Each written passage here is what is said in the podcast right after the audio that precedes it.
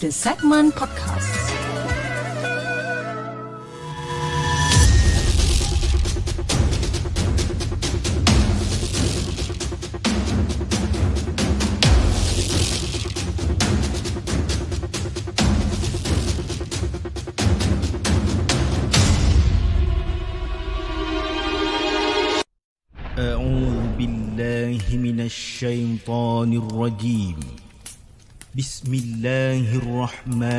الرحيم لو أنزلنا هذا القرآن على جبل لرأيته خاشعا متصدعا من خشية الله وتلك الأمثال نضربها للناس لعلهم يتفكرون.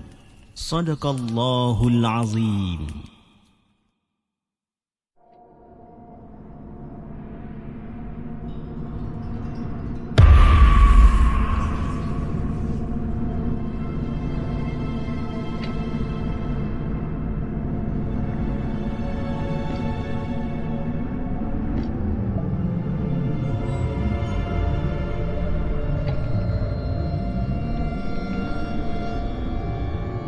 Hello guys, Assalamualaikum. Welcome back to the segment. Apa khabar guys? Saya harap anda semua dalam keadaan sehat dan hari ini 29 hari bulan March.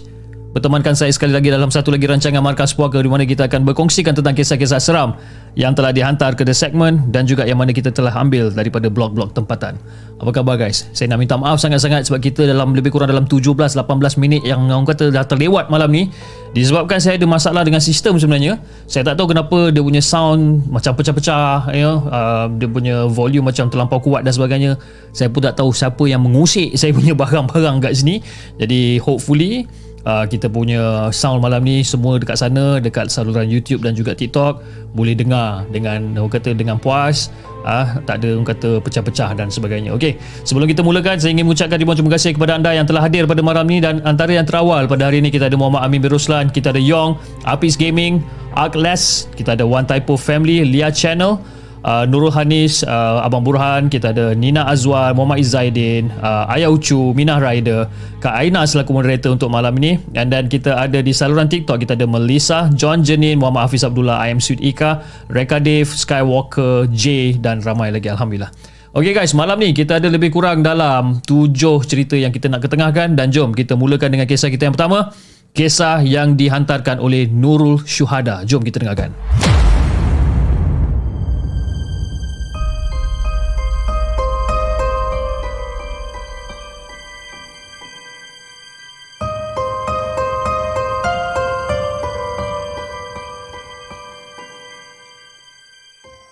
Adakah anda telah bersedia untuk mendengar kisah seram yang akan disampaikan oleh hos anda dalam Markas Puaka? Assalamualaikum dan salam sejahtera kepada Hafiz dan juga kepada semua penonton Markas Puaka. Waalaikumsalam warahmatullahi Okey, sebenarnya dari kecil anak saya memang kerap menangis kalau pergi dekat silap tempat. Ha, sejak-sejak ada, dia memang jarang sangatlah nak tidur dekat hotel ataupun dekat homestay. Silap tempat tak okey, ha, memang dia akan bangun, dia akan menangis. Jadi bila dia dah start masuk umur 3 tahun ni, dia dah pandai bercakap. Tapi dia banyak speaking. Ha, cakap dalam bahasa English lah. Biasalah tu, ha, budak-budak zaman sekarang. Selalu tengok kartun dekat TV. Ha, saya tak bagi tengok phone sebenarnya. Jadi, dalam cerita saya ni, saya ada lebih kurang dalam dua ataupun tiga situasi yang saya nak bagi. Okey, situasi yang pertama ni, ada satu hari tu saya pergi McD lah. Saya pergi McDonald. Masa tu suami saya tak ikut. Dan time masa tu lebih kurang dalam pukul 8.30 malam lah lebih kurang. Dan lepas keluar daripada drive-thru tu, eh, saya stop sekejap dekat tepi jalan. Ha, macam ada taman dekat situ. Yalah sebab anak-anak nak kentang, dah tak sabar sangat kan nak makan french fries dan sebagainya. Dan lepas tu tiba-tiba anak anak macam bercakap tau masa tu. Kan masa tengah saya sibuk-sibuk tengah berhenti dekat tepi jalan nak keluarkan fries dekat dalam apa dekat dalam packaging apa semua tu. Tiba-tiba anak cakap, "Mami, mami, nenek mami." Dia cakap ada nenek. Dan masa tu saya pun tengoklah dekat tingkap. Cakap, eh, tak ada siapa pula dekat tingkap. Yang apa yang saya nampak dekat tepi tingkap, nampak ada anjing yang tengah makan dekat tepi jalan. Lepas tu dia cakap lagi sekali Mami, Mami Look, look Mami Nenek no dress Nenek malu Mami Maksud dia Nenek tu tak malu Sebabkan tak pakai baju. Lebih kurang macam tu lah maksud dia. Jadi bila dia cakap macam ni Saya pun dah mulalah start fikir buka-buka ni. Kan? Sebab dia memang tahu nenek tu macam mana. Dia tahu orang tua. Jadi saya pun terus Masuk gear Saya pun terus gerak balik.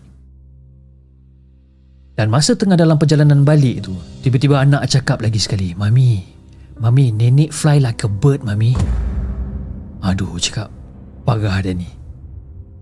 Dah mula dah terbayang-bayang dah kat mata. Ha? Dalam mak kau ni memang penakut. Dan lagi sekali dia cakap Mami Mami Nenek fly in the sky Mami.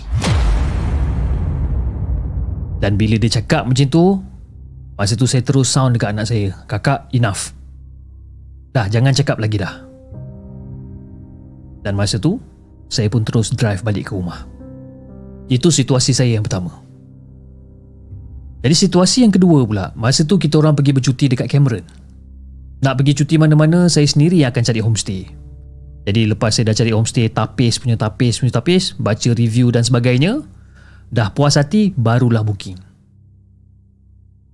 Saya ni bis, sampai fobia tau nak bawa anak saya ni pergi jalan-jalan. Jadi nak dia cerita, uh, nak dia cerita, malam first tidur kat sana. Cameron kan dia macam sunyi bila tahu apa bila waktu malam ni. Jadi saya memang akan bawa ah ha, bawa ke mana saja radio zikir saya ni. Dah terbiasa eh anak-anak tidur buka zikir sampai tak sunyi kan?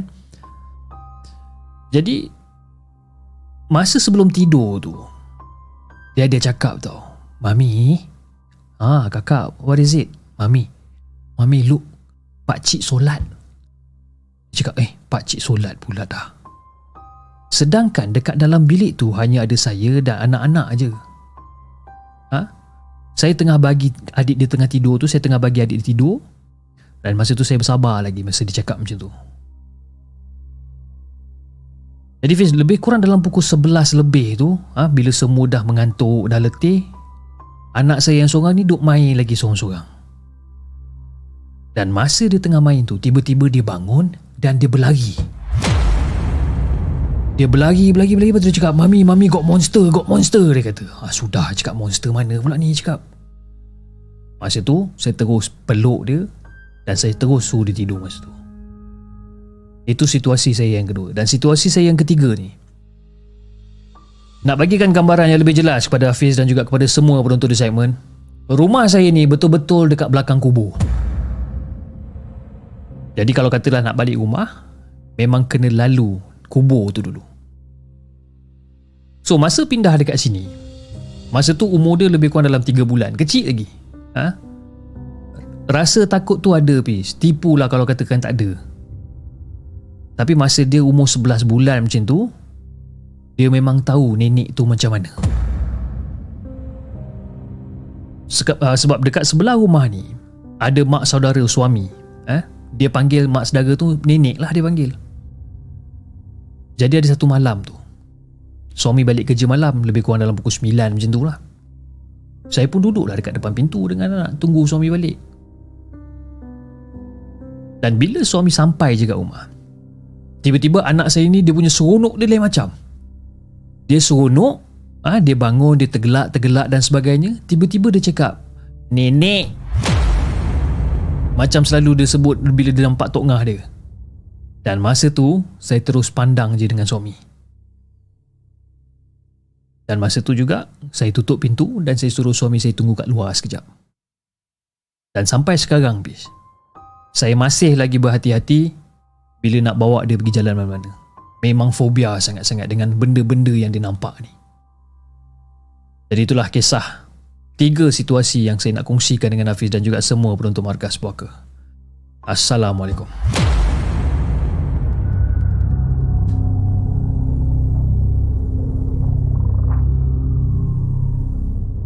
Jangan ke mana-mana.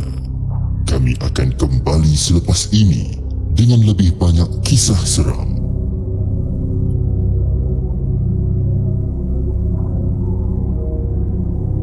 Itu dia guys, kisah yang pertama, kisah yang dikongsikan oleh Nurul Syuhada dengan kisah dia yang berjudul Dari Mata Anak Dia ataupun daripada Mata Maya. Nama anak dia Maya. So kisah dia berjudul Dari Mata Maya. Ha, kan? Budak-budak kecil eh bila nampak benda-benda yang bukan-bukan, bila kita sendiri tak nampak memang seriau lah eh, memang risau. Okey jom kita bacakan kisah kita yang kedua. Uh, kisah yang ditulis ataupun yang dihantarkan oleh FS dia kata Assalamualaikum kepada semua penunggu puaka Waalaikumsalam warahmatullahi Okey Pi, sebenarnya aku nak share pengalaman semasa bekerja di sebuah butik terkenal. Aku bukanlah orang yang bijak pandai bahagian sales ni. Tambahan lagi guna ayat-ayat manis nak tackle customer ni, ha, aku memang tak reti sangat-sangat. Jadi Fiz, bos butik ni naikkan pangkat aku. Menjadi uh, menjadi pe, penjaga store yang besar tu. Ha, dia naikkan pangkat aku.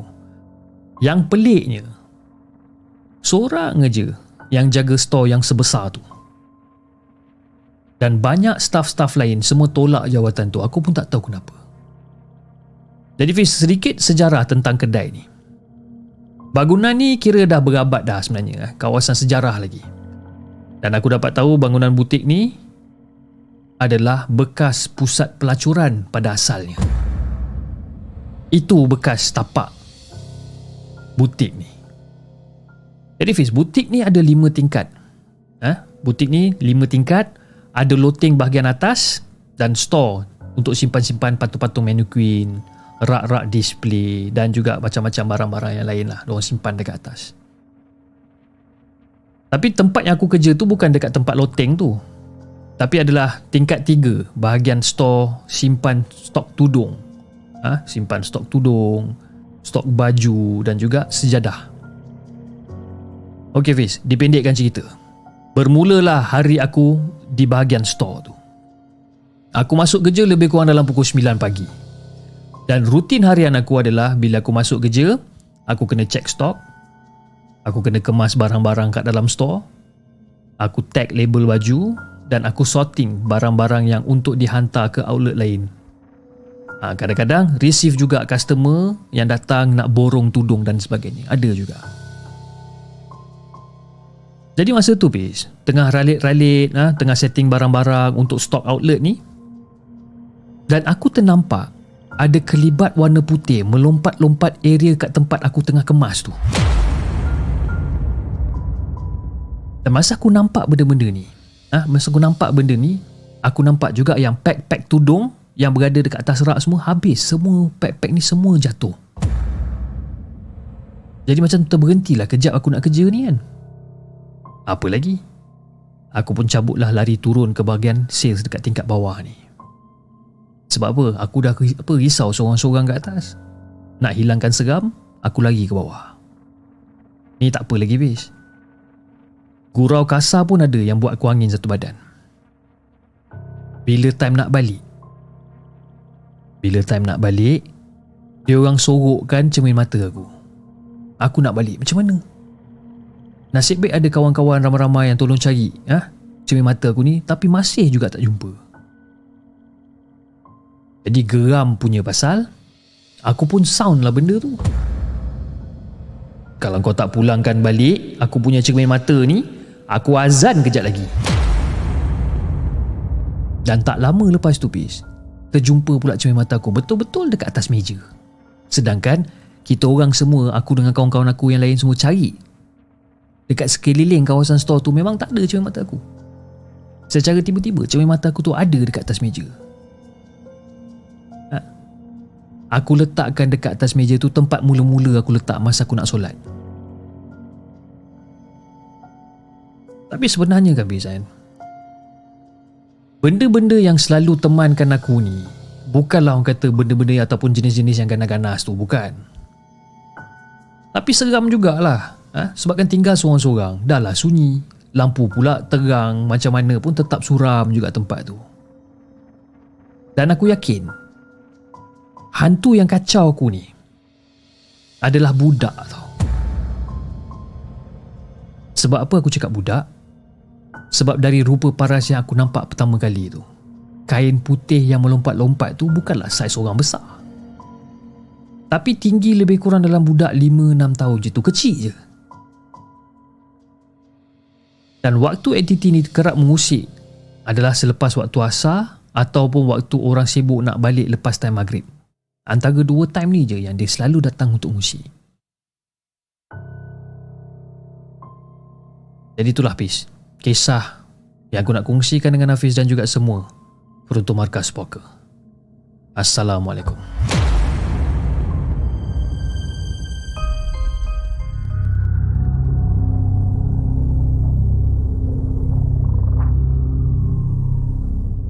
Jangan ke mana-mana.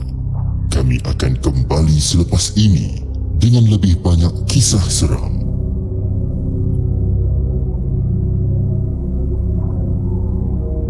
Itu guys, kisah yang kedua. Kisah yang dikongsikan oleh FS.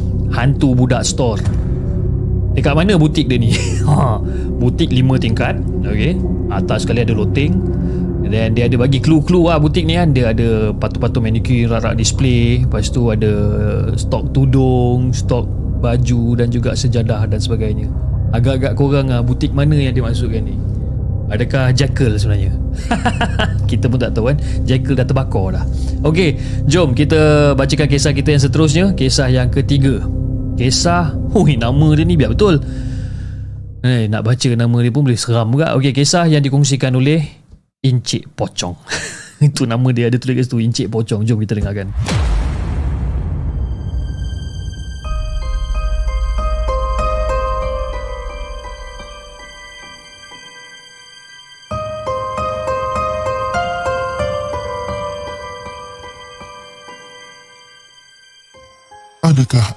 Telah bersedia untuk mendengar kisah seram yang akan disampaikan oleh hos anda dalam Markas Puaka?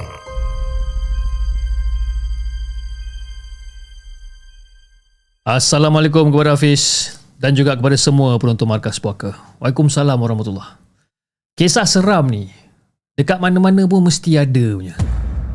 Dan ini adalah beberapa kisah pengalaman aku, keluarga kelana- kenalan yang bersangkut paut dengan kisah-kisah urban legend di bumi Sarawak.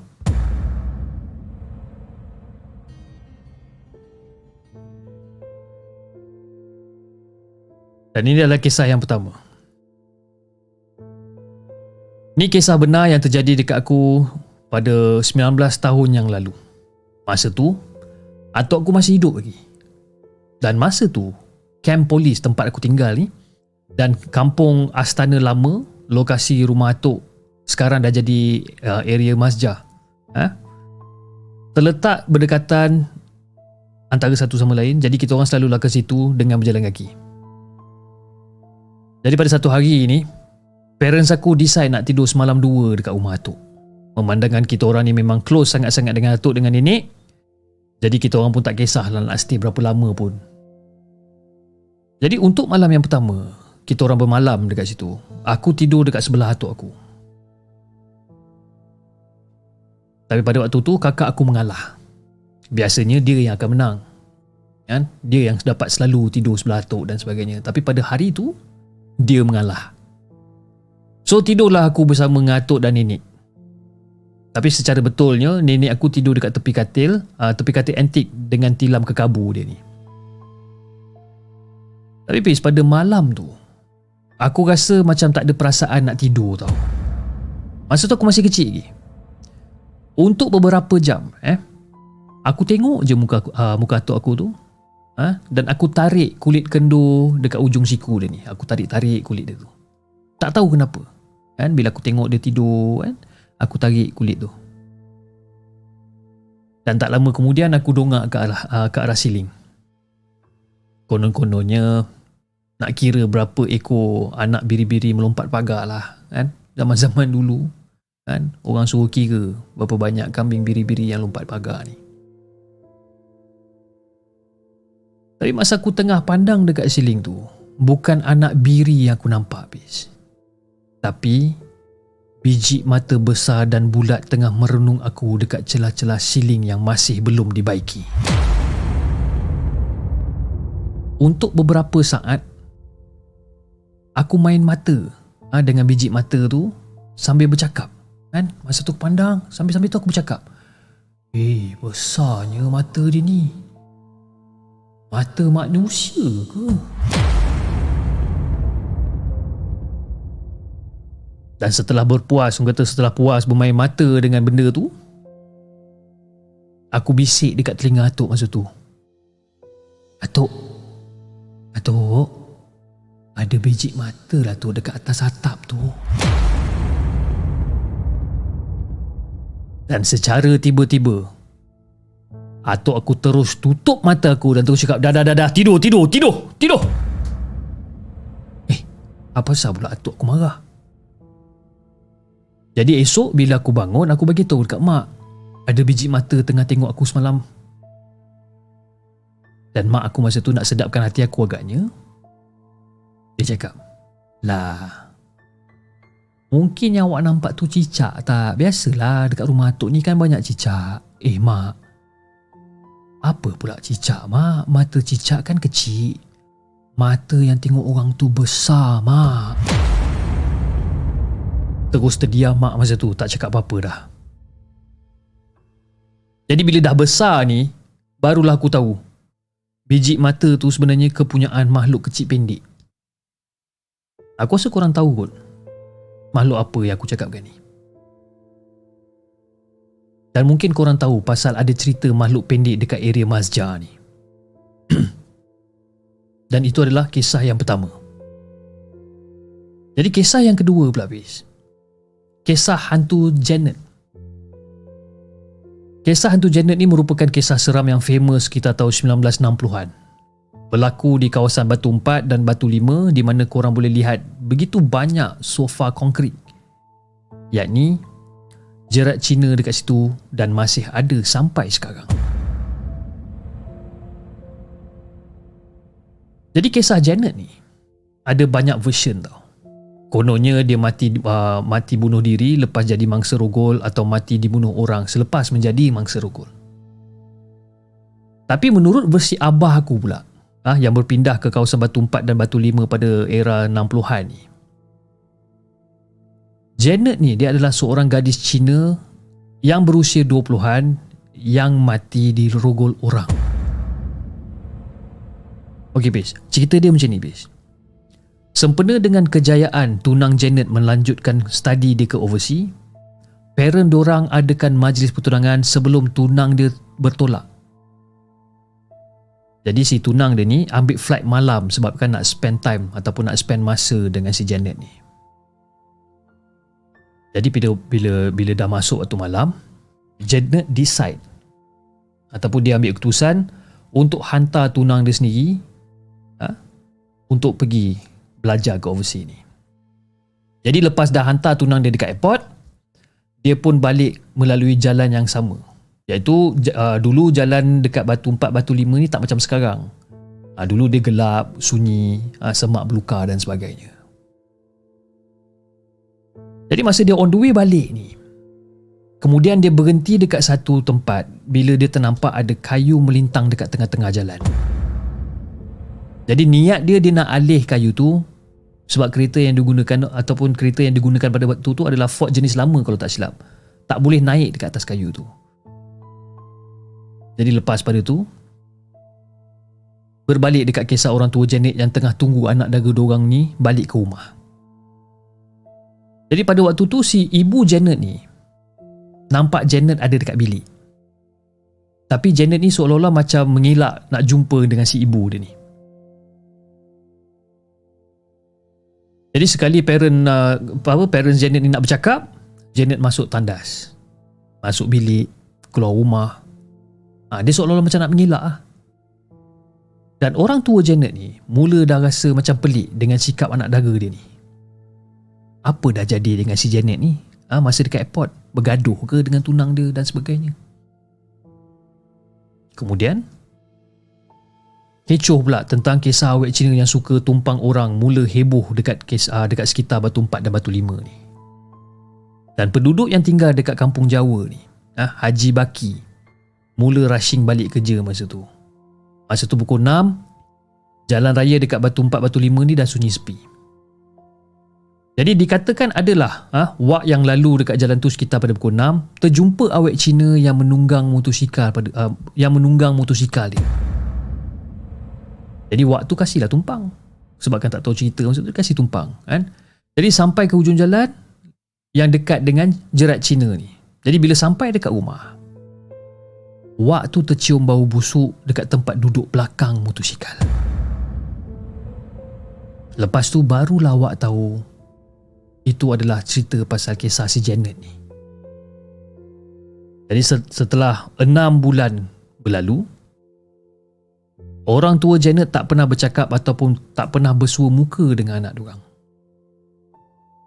Jadi diorang decide untuk tanya hal tu dekat bakal menantu diorang ni. Kebetulan, tunangan Janet balik untuk cuti semester dan dia pun rushing balik ha, bila dengar Janet, Janet ni berkelakuan pelik. Macam mana pelik dia ni? Sentiasa pakai baju merah. Sentiasa pakai kasut merah. Baju yang dipakai Janet masa hari pertunangan dia 6 bulan yang lepas. Sentiasa pakai baju tu. Jadi tunangan Janet ni minta tolong seorang sami. Sebab dia rasakan ada benda yang tak kena dengan si Janet ni. Dan sangkaan tunang dia ni akhirnya menjadi betul bila kereta Janet ditemui di bawah bukit dan mayat dia pula disumbat ke dalam laluan air besar yang baru aja siap. Janet mati di rogol tapi tak ada siapa yang tahu siapa yang buat benda ni.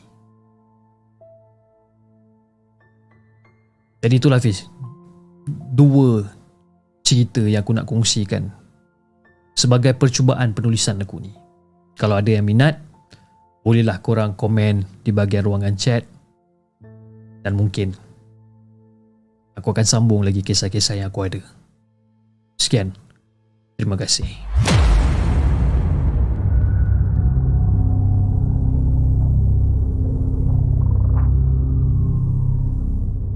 Jangan ke mana-mana. Kami akan kembali selepas ini dengan lebih banyak kisah seram.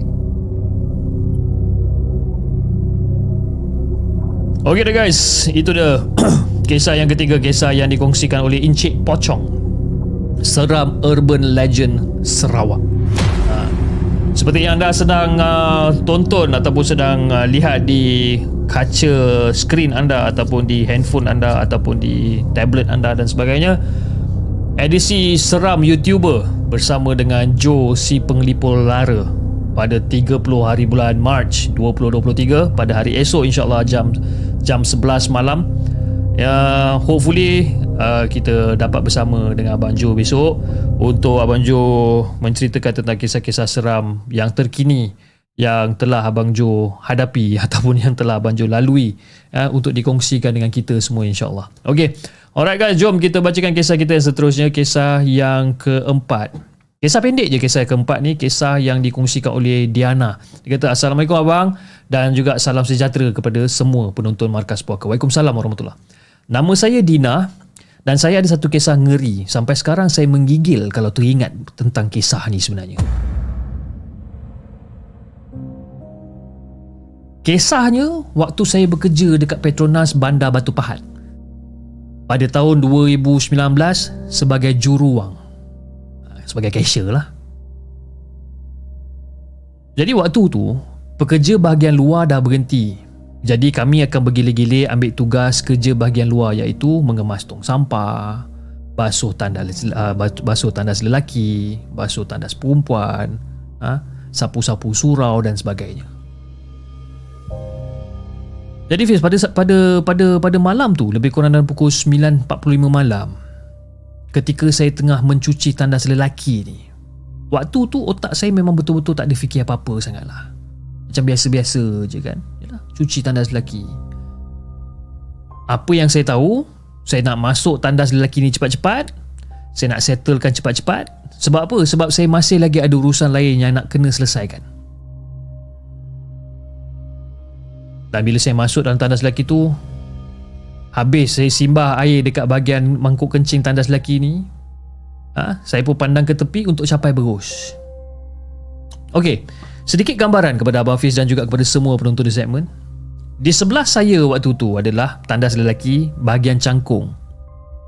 Ha, dan uh, dan berhadapan tandas tu adalah cermin besar dan juga sinki basuh tangan.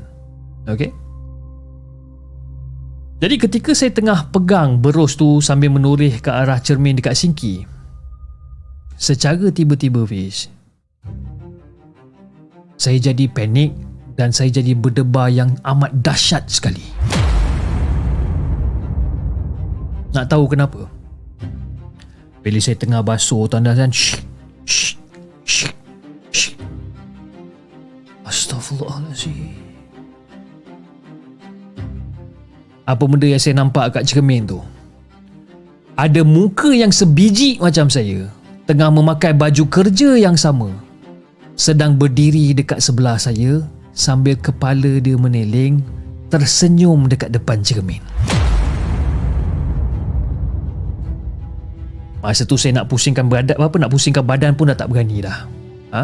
Nak buka mata pun dah tak berani dah. Masa tu saya baca je ayat kursi apa yang saya ingat. Tak kira lah dalam tandas ke bukan ke saya baca je. Lantaklah. Dan dalam keadaan menggigil tu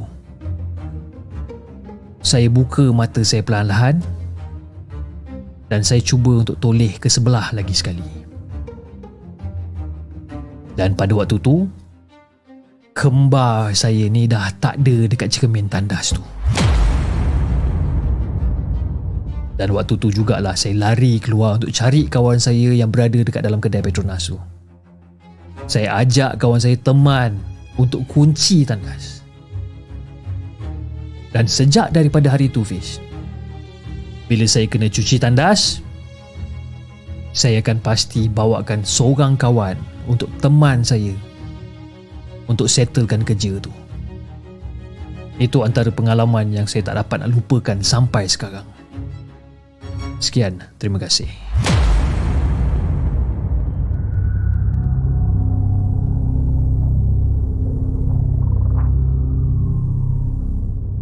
Jangan ke mana-mana. Kami akan kembali selepas ini dengan lebih banyak kisah seram.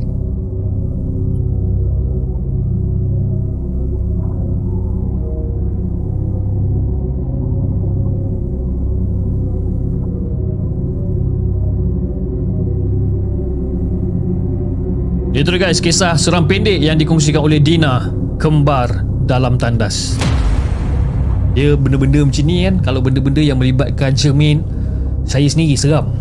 Sebab apa? Saya ada satu perangai eh Bila Ni saya just nak, nak berkongsi lah eh.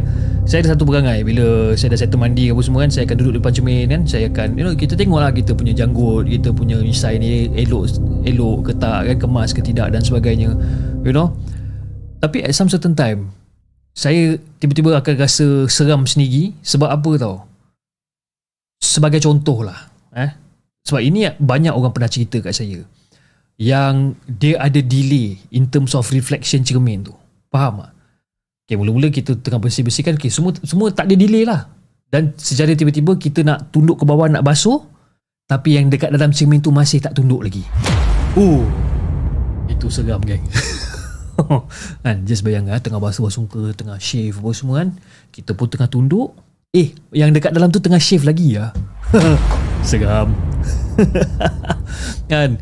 Memang itu memang saya memang ada satu perangai yang menyeramkan diri sendiri lah tak tahu kenapa secara tiba-tiba kan? Ok jom kita dengarkan kisah kita yang seterusnya. Kisah yang dihantarkan oleh Anne. Jom kita dengarkan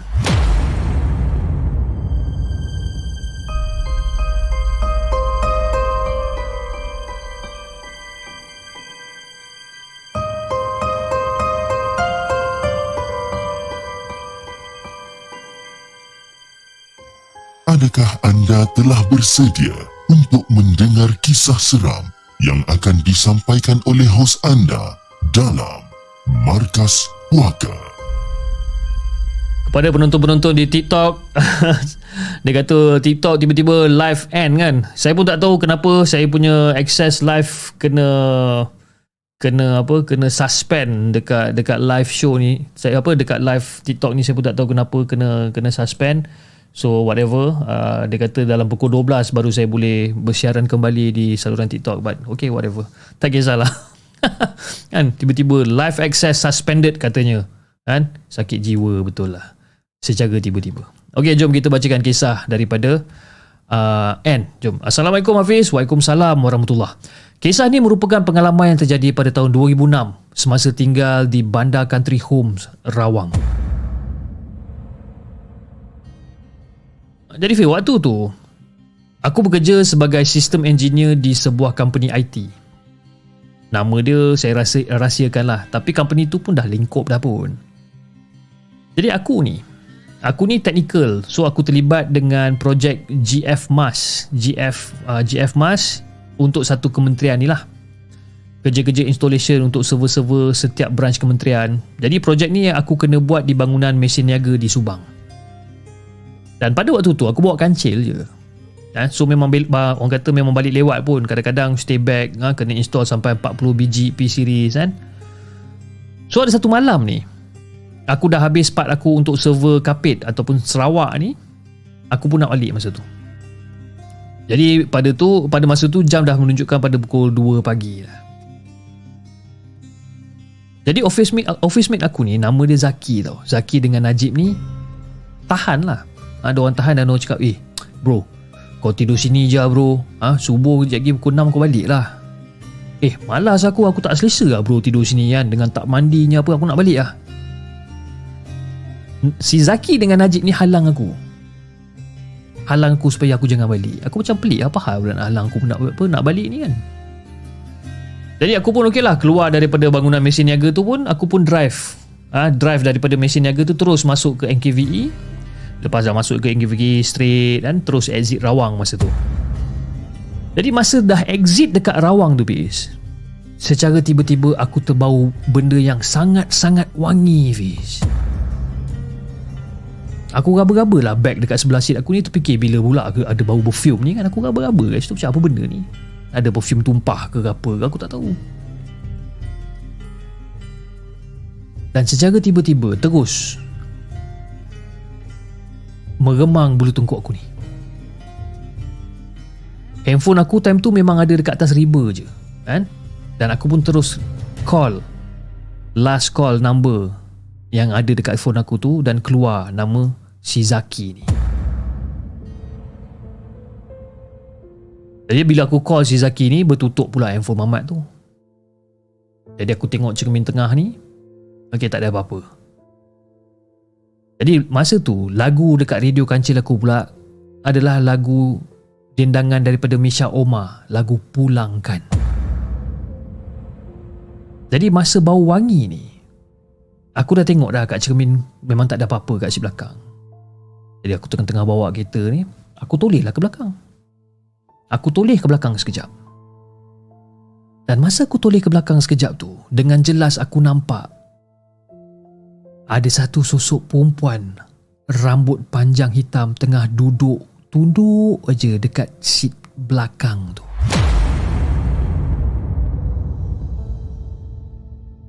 Masa tu Fiz, Allah ajalah yang tahu perasaan aku ni macam mana. Nyaris-nyaris aku nak masuk sungai kecil. Ha? And ke kiri ke kanan aku bawa kereta masa tu. Nasib baik tak ada kereta. Jadi bila sampai dekat traffic light nak ke bandar country homes tu, Mega, aku langgar je traffic light ni dan aku jalan dia. Dan sepanjang perjalanan tu, aku jadi lupa nak baca ayat kursi. Dan benda apa yang aku ingat adalah pesan daripada abah aku. Ha, abang, benda wangi ni baik. Kalau busuk tu yang kena jaga-jaga. Aku teringat pesan abah ni. Jadi masa tu aku pun kuatkanlah semangat aku. Aku kuatkan semangat aku, aku pun cakap lah. Uh, kalau kau nak tumpang, kau tumpang. Dah sampai dekat destinasi kau, kau belah. Aku tak kacau kau, kau tolong jangan kacau aku.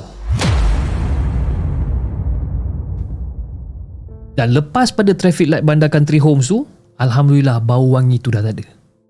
Masa tu kelang kabut lah kan Aku nak buka gate kan? Dengar pula bunyi anjing mendayu-dayu pula masa tu Jadi aku masuk rumah ha, dengan tak mandi tak apa. Aku cuci kaki, cuci muka. Aku terus bagi atas katil. Tutup muka dengan selimut. Jadi esoknya tu aku pergi kerja. Aku pergi kerja dan sampai dekat mesin niaga, si Zaki tanya aku, "Eh bro, apa hal kau call aku malam tadi?" Dia cakap macam tu. Aku pun ceritalah dekat dia apa benda yang jadi. Dia pun bantai gelak. Ah, ha, itulah kau. Sombong, ah. Ha? Bila aku suruh kau stay kau tak nak. Ha, kan ada benda dah menumpang kau. Lain kali dekat belakang tu kau jangan kosongkan seat belakang kau tu. Kau letaklah apa-apa, kau letak beg kau ke kasut ke apa letak. Jangan biarkan kerusi tu kosong malam-malam. Jadi itulah Hafiz, kisah yang aku nak kongsikan dengan Hafiz dan juga semua penonton markas puaka. Assalamualaikum.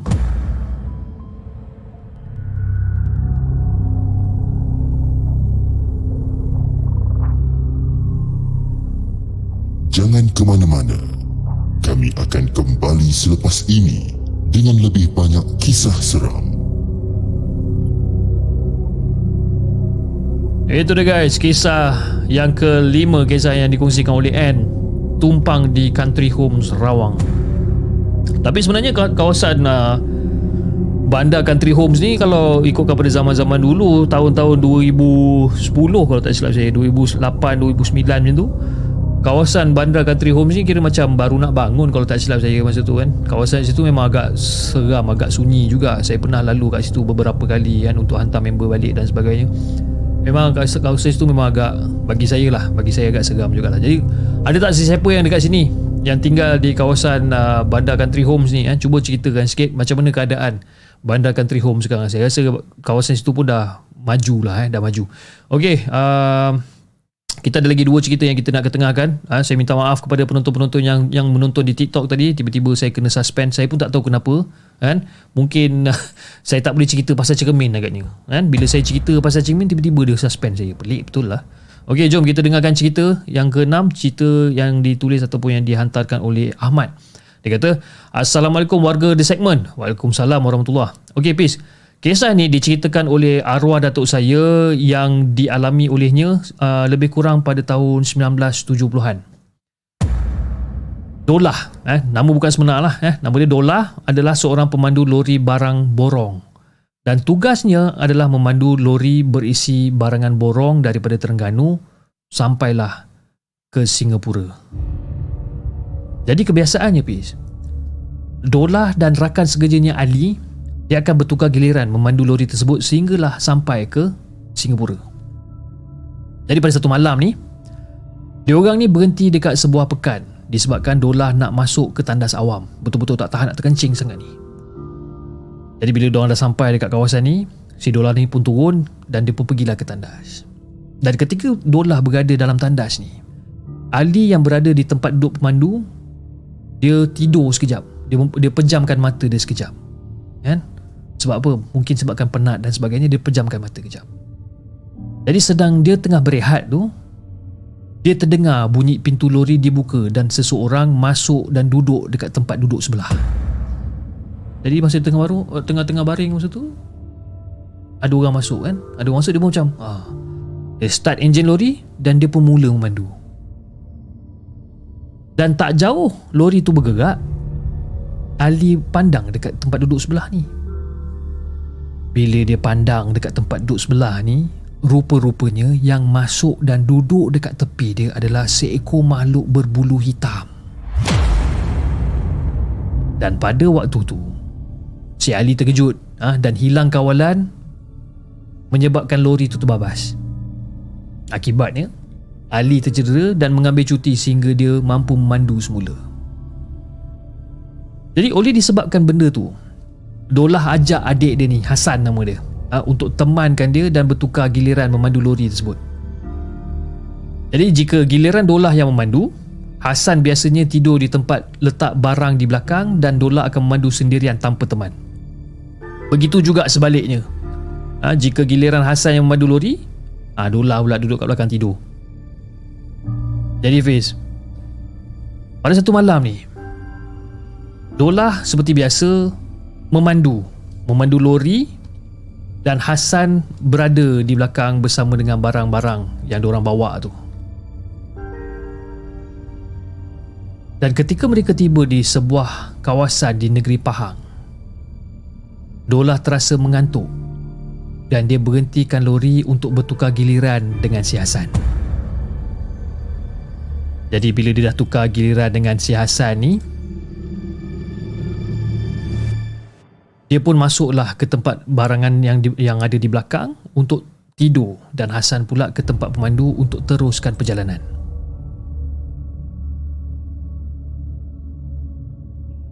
Jadi Fiz, ketika Hasan masuk ke tempat pemandu, dia ternampak ada seorang wanita dah pun berada dekat dalam lori tu. Dan wanita muda tu berpakaian serba putih, tidak bertudung dan duduk di sebelah tempat pemandu. Jadi bila si si Hasan nampak perempuan ni, Hasan ni pun macam mulalah cakap dengan diri dia sendiri macam, "Eh, Perempuan mana pula yang abang aku bawa ni? Tiba-tiba kan? Perempuan mana pula yang abang aku bawa ni? Ish. Tapi si Hasan ni dia adalah seorang yang pemalu dan dia malas nak bertanya apa-apa dekat perempuan tu. Jadi dia pun teruskan jalan perjalanan lori tu bersama dengan wanita yang berada dekat sebelah dia ni.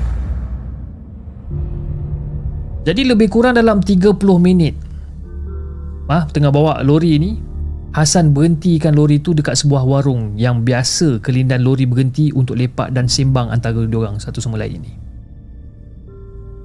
Jadi dia pun berhenti dekat kawasan ni, dia turun daripada lori tu dan dia pun pergilah kejutkan si Dolah yang tengah tidur dekat belakang. Dan dia pun terus ke warung sorang-sorang. Dan si Dolah menyusuli Hasan ke warung tu selepas beberapa minit.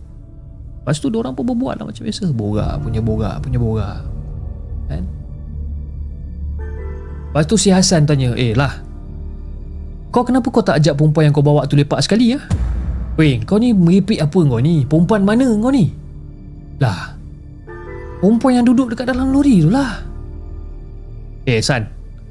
Apa benda yang kau meripik ni San? Mana ada aku bawa perempuan? Eh? Kau tak bawa? Takkan aku pula yang bawa?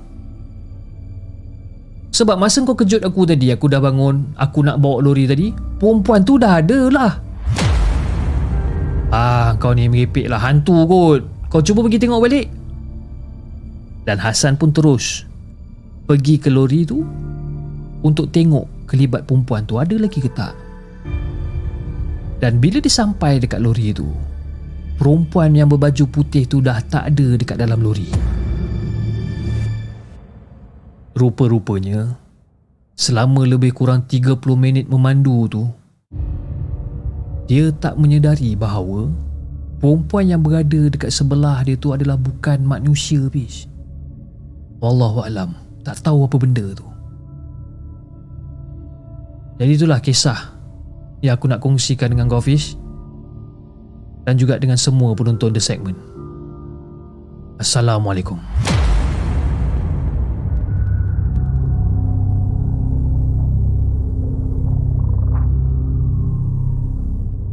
Jangan ke mana-mana. Kami akan kembali selepas ini dengan lebih banyak kisah seram. Itu dia guys, kisah yang dikongsikan oleh Ahmad dengan kisah dia berjudul Tumpang Lori 1970-an. Ha.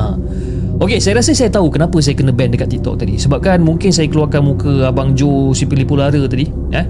dan yalah uh, selama ni TikTok muka saya tiba-tiba ada muka Abang Joe pula kan dan mungkin uh, TikTok punya artificial intelligence yang tak berapa nak intelligent ni dia mungkin mengingatkan saya ataupun mungkin dia orang ingat yang saya ni mencuri identiti saya siapa kan? Untuk untuk di untuk di untuk di apa untuk disiarkan pada malam ni kan? Mungkinlah saya pun tak tahulah. Tapi saya rasa itulah benda yang paling logik pun. Sebab selama ni kita buat live pun saya tak adalah tunjuk muka Abang Jo lama-lama sangat. Kadang-kadang sikit sekejap kan? Tapi hari ni mungkin saya tunjuk muka dia lama sangat agaknya. Ha, mungkin disebab tu mungkin ada orang report dan saya pun dah kena ban. Tak apalah nak buat macam mana kan? Kena ban. Ok anyway Uh, sebelum kita bacakan kisah kita yang terakhir pada malam ni, saya ingin mengucapkan ribuan terima kasih kepada anda yang masih lagi setia menonton rancangan Markas Puaka pada malam ni dan yang telah menyumbang melalui super sticker, super chat dan juga TikTok gift pada malam ni. Saya tak dapat nak sebut nama-nama orang yang menyumbang uh, daripada show daripada awal uh, di di saluran TikTok sebabkan jelah dah kena ban, dia dah delete segala uh, segala apa uh, uh, TikTok gift punya history. Saya tak nampak nama-nama tu tapi uh, whatever it is saya ingin mengucapkan ribuan terima kasih kepada Arif Kim. Arif Kim di atas sumbangan yang anda telah berikan melalui super sticker daripada Mina Rider telah menjadi hantu Jepun selama satu bulan. Dia kata semoga di segmen Markas Puaka X Pogo FM terus maju jaya. PS jangan tersasul banyak sangat Jim eh. Korang boleh pergi kat TikTok saya. Saya ada upload satu video uh, behind the scene. Uh, macam mana saya buat uh, apa drama audio untuk Pogo FM memang susah uh, banyak tersasul lah sebenarnya kan? Okay, dan juga kepada Abang Aiman dia kata gift uh, uh, gifted 5 the segment membership. Uh, dia bagi 5 the segment membership kepada random. Ah lima orang random. Terima kasih sangat-sangat bang di atas sumbangan yang abang telah berikan.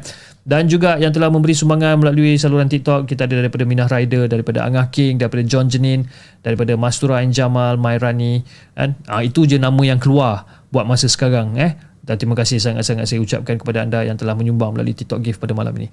Okay guys, jom kita bacakan kisah kita yang terakhir, kisah yang dikongsikan oleh um, Mimin. Kisah yang terakhir, kisah yang ketujuh, kisah yang dikongsikan oleh Mimin. Jom kita dengarkan.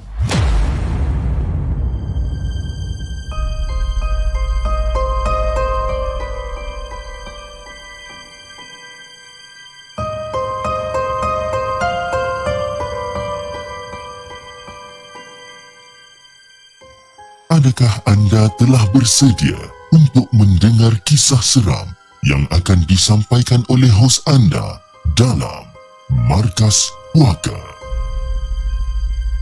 Assalamualaikum semua. Waalaikumsalam warahmatullahi Pada minggu lepas, ketika bekerja shift malam, aku dan Ina terserempak dengan makhluk yang tak disangka dan itulah pertama kalinya benda tu muncul dalam ward kita orang. Allah Akbar. Ketika itu, si Ina meminta kebenaran untuk ke tingkat 4 untuk menghantar peralatan dressing ke CSSD. Lagipun ketika itu masih lagi awal, lebih kurang pukul 10 suku malam lah lebih kurang. Jadi Ina ni bergegas lah ke atas sebelum uh, sebelum lewat malam kerana untuk mengelak perkara yang tak diingini berlaku ataupun terjadi. Sementara tu, aku pergi ke bilik staf di bahagian belakang untuk solat isyak. Tapi Fiz, solat aku tu jadi tak khusyuk tau. Masa aku tengah-tengah solat ni Dia jadi tak khusyuk. Sebab apa? Sebab aku macam terhidu bau yang sangat busuk. Bau yang aku tak pasti datang daripada mana. Dalam masa yang sama Aku terasa seperti ada seseorang bersama dengan aku dekat dalam bilik solat tersebut. Tapi aku abaikan je lah. Mungkin perasaan aku kot yang bercampur aduk ketika tu Jadi setelah solat solat selesai ha, aku pun siap-siap apa semua dan aku masih tercari-cari. Daripada mana datang bau busuk yang seakan yang seakan-akan bau bangkai binatang tu? Jadi Fish ketika melangkah keluar daripada bilik staff mata aku ni terpandang ke arah cermin tingkap dekat depan aku ni. Dan masa tu aku melihat seperti ada sosok tubuh seorang ha, seseorang dekat belakang aku melalui pantulan cermin tu. Jadi masa tu langkah aku terhenti sekejap dan kaki aku ni seolah-olah macam berat untuk melangkah. Dan aku gagahkan diri juga untuk menoleh ke belakang. Jadi masa aku tengah toleh ke belakang Allahu Akbar. Pocong fish. Memang jelas kelihatan bentuk dia tu berbungkus kain putih yang lusuh. Ada bunjut kat kepala. Dan tinggi dia tu tinggi sehingga seolah-olah hampir mencapai siling. Dan pocong tersebut berdiri dekat depan pintu tandas bilik staf uh, depan bilik tandas uh, depan pintu tandas bilik staf dalam keadaan menghala ke sebelah kanan menghadap ke arah katil dan cuma beberapa meter dari kedudukan aku berdiri. Dan masa tu aku jerit minta tolong dekat kawan aku si Miza ni. Ha?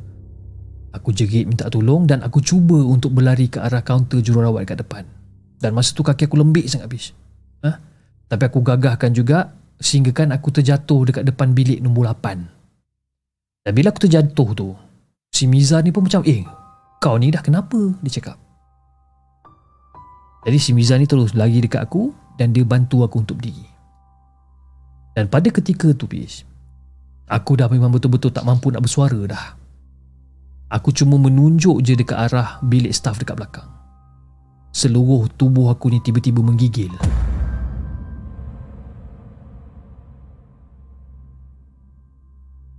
Dan secara tiba-tiba Fiz kenegar- Kenegaran Suara orang meminta tolong Diselangi dengan bunyi ketukan pintu yang sangat kuat? Aku dengar bunyi ni Jadi aku dengan Miza ni Saling berpandangan lah Kan Dan tiba-tiba masa tu si Miza cakap Eh Itu bukan suara Ina ke? Kenapa lagi ni? Eh Mana kad akses dia? Si Miza cakap jadi si Miza ni segera tarik tangan aku untuk menghala ke sana. Aku geleng kepala cakap, eh aku tak nak Zah, aku tak nak. Ah, aku takut, Min. Ah, tolong ah. Aku tak nak. Si Miza pujuk aku lagi. Dan masa tu, terdengar suara si Ina di sebalik pintu. Min! Miza! Eh, tolong aku eh! Buka pintu ni!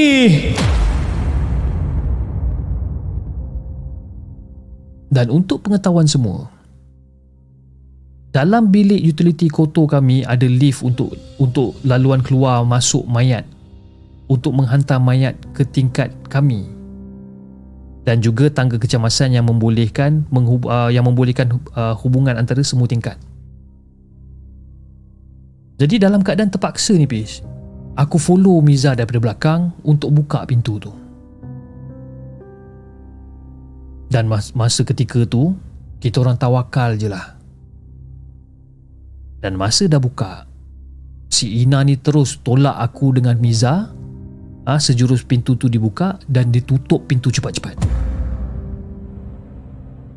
Jadi si Miza ni macam tak puas hati lah Eh Ina kau ni Dah lah jerit-jerit apa semua Lepas tu kita orang dah buka pintu Kau tolak-tolak pintu Tolak-tolak kita orang pula ni Apa hal ni kau ni Ha?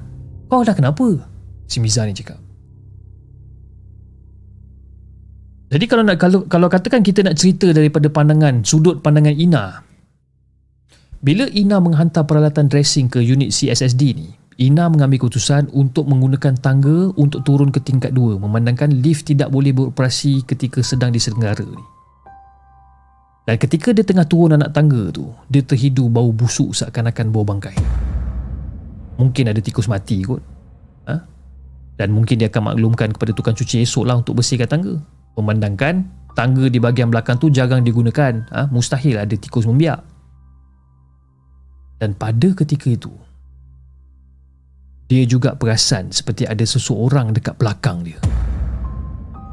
Jadi Ina ni tak ada fikir panjang. Ha? Dia tanpa memikirkan apa-apa, dia terus toleh ke belakang untuk tengok. Kan? Sebabkan dia terasa ada benda kat belakang dia. Dia, dia terus toleh nak tengok belakang ni. Dan apa benda yang dia nampak? Dia nampak makhluk seakan mayat yang berbungkus berdiri tegak memandang ke arah dia masa tu. Badan dia memang besar, tinggi, berwajah hodoh sehodoh-hodohnya habis. Dan memang jelas ada bunjut dekat kepala. Dan Ina terus berlari turun tangga dan pada waktu tu dia baru perasan yang kad akses dia tercicir. Dan itu adalah daripada sudut pandangan si Ina ni. Jadi bila si Ina dengan aku dah bercerita dekat si Miza ni, jadi si Miza ni pun cakap lah, oh maknanya korang berdua ni nampak nampak pocong pada waktu yang sama lah ni. Ha? Lebih kurang dalam pukul 10.50 malam macam tu. Tapi korang nampak pocong ni dekat tempat yang berbeza eh. Satu dekat depan tandas bilik staff, lagi satu dekat tangga belakang kan. Si Miza ni cakap. Dan pada waktu tu aku dengan si Ina ni hanya mengangguk je lah. Awal sungguh dia menampakkan diri dia pada ketika tu. Bezanya, aku cuma nampak keadaan pocong tu berbalut kemas. Tapi si Ina ni nampak wajah hodoh pocong tu.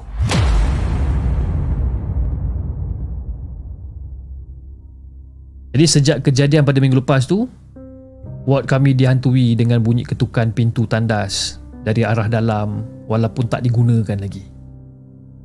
Bunyi ketukan kuat tu bermula seawal pukul 10.45 malam sehinggalah subuh dan benda tu berlangsung selama beberapa hari. Itulah kisah yang aku nak kongsikan dengan Hafiz dan juga semua penonton Markas Poker. Assalamualaikum.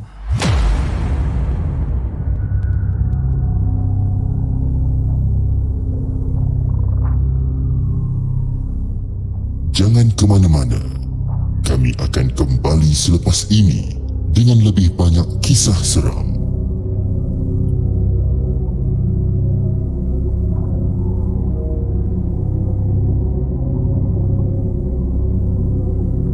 Itu guys, kisah yang ke-7 ataupun kisah yang terakhir pada malam ni kisah yang dikongsikan oleh Mimin dengan kisah dia yang berjudul Shift Malam di Hospital.